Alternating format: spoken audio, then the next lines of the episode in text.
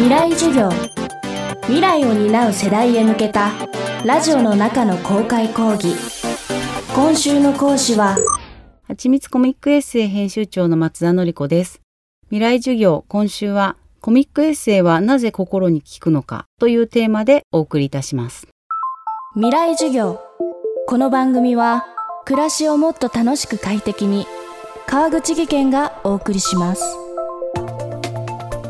年本屋さんでは大きな面積を取られていることが多いコミックエッセイのコーナー。出版不況が言われる中かなり好調なジャンルになっています。今週の未来授業ではコミックエッセイの編集に携わり20年以上雑誌レタスクラブ編集長も務めた松田典子さんにコミックエッセイの世界をガイドしていただきます。未来授業1時間目。テーマはコミックエッセイとは何か。まずはいつ頃から書かれるようになっていたのでしょうか。えっ、と私の記憶では私が在籍してたメディアファクトリーっていう出版社がありましてそちらであのケラエコーさんの「赤裸々結婚生活」というタイトルが1991年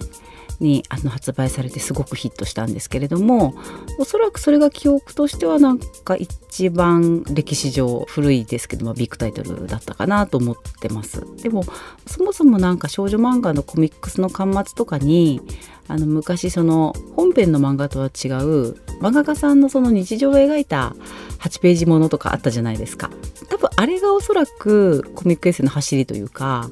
あの物語ではない作者のなんか赤裸々な生活ぶりみたいなものっていうのを割とあの私世代の方なんかは割とちっちゃい頃とか読んでたかなと思うので、まあ、そういったところから親しみはそもそもあったのかなというふうに思ってます。修羅場の時にこういうものを食べてますとかそういうのがなんかちょっと大人の世界を覗き見る感じがあってすごくワクワクしたっていう話を、まあ、いろんな方からそれは聞くんですけれども、まあ、単行本としてあのすごくたくさん出されるようになったっていうのは「えーと、ダーリは外国人」というタイトルが300万部売れたんですけれどもそこから割とそういったコミックエッセイというものがあの書店にいっぱい並ぶようになったかなと思ってます。そもそもは作者自身の体験を描いた漫画というのがまあシンプルで一番分かりやすいのがそれがコミックエッセイなんですけれどもあの最近はあのその作家の体験をベースにはしているんだけれども創作というセミフィクションというふうに呼ばれているような内容のものもたくさん出版されていますね。どちらにしてもあの読者の生活とか興味関心に根付いたテーマで共感性が高いものっていうことがあの揺るぎない共通点だったりします。5万部以上がまあ大体ヒットだっていうふうに認識をコミックスではするんですけれども5万部以上のタイトルが最近はたくさん出てるみたいでそれで言うと、えっと、一番ねやっぱり部数として伸びてるのはおうち性教育始めますっていう子供にどうやってその性のことを教えたらいいかっていうふうなコミックエッセイがあるんですけれどもそれが非常にやっぱりお母さん方に必要とされていてこれほんとロングセーラーですね。もう何年にもわたって売れてる方っていう印象があります。読者にとって共感することが多いコミックエッセイ。ではその共感できるものを生み出すために作る側はどんなことを行っているのでしょうか？生活周りを描いてるっていうことが多いので女性でメインは3 4 0代の方ですかね。で最近は40代以降50代とかっていう方ももちろん昔ながらのファンの方は継続して読んでくださってますし今最近聞くのはあの娘と一緒に読んでますみたいな感じで親子2代にわたってきてるなっていう印象はありますね。でもあの男性の方でも非常にあの熱心な読者の方はもちろんいらっしゃいます。私がやっている「はちみつコミックエッセイ」というレーベルでは作者のファンであることはもちろんなんですけどレーベル全体のファンになってもらおうと今していて「はちみつコミックエッセイ」から出てくる本はどれもフィットするみたいな。自分の感覚にフィットするみたいな印象をやっぱ持っていただきたいなというふうに思っているので例えば週に1回インスタでライブを編集部で行ったりだとかあとはオンラインで持ち込みの受け付けてたりとかなるべくイベントに出展したりとかなんかそういった細かいそのファンとこうファンというか読者とこう触れ合う場所っていうのをいくつもいくつもあの作っていってでファンの実際の生の声を聞くファンミーティングっていうのもあの先日やらせていただきましたしそうやってなんか読者と編集部の距離をすごく近くして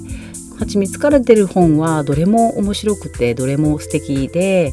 あの編集部の人たちの顔も見えるし安心みたいな。感じの、えっと、これマーケティングって私自身はあんま思ってないんですけれどもファンにあの喜んでもらえる編集部にしたいなと思ってそういったことをスタート以来ずっとやっているっていう感じですかね。作り手と読み手の距離を作品の外でも縮めていく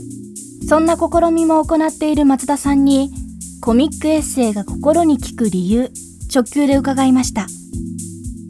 コミックエッセイはやっぱり共感性の高いテーマが多いので共感することによって安心したりとか癒されるっていう側面が読む側にはあると思うんですよね。で書かれる側にとっては書くことでそのことが消化されたり浄化されたりなんか整理されたりっていうことがやっぱしありますので書く側にとっても何かちょっと一つ癒される部分があると思うんですよね。でそういう意味でなんか心が安心するというか安定するというかっていうところであの心に効くっていうことは言えるのかなって思います。読む側も、はい、書く側も。はい。未来授業今週の講師ははちみつコミックエッセイ編集長の松田典子さん今日のテーマはコミックエッセイとは何かでした明日はヒットするコミックエッセイの特徴を伺っていきます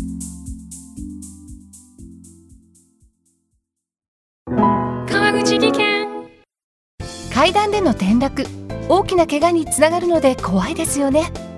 足元の見分けにくい階段でもコントラストでくっきり白いスベラーズが登場しました。皆様の暮らしをもっと楽しく快適に。川口技研のスベラーズです。未来授業。この番組は暮らしをもっと楽しく快適に川口技研がお送りしました。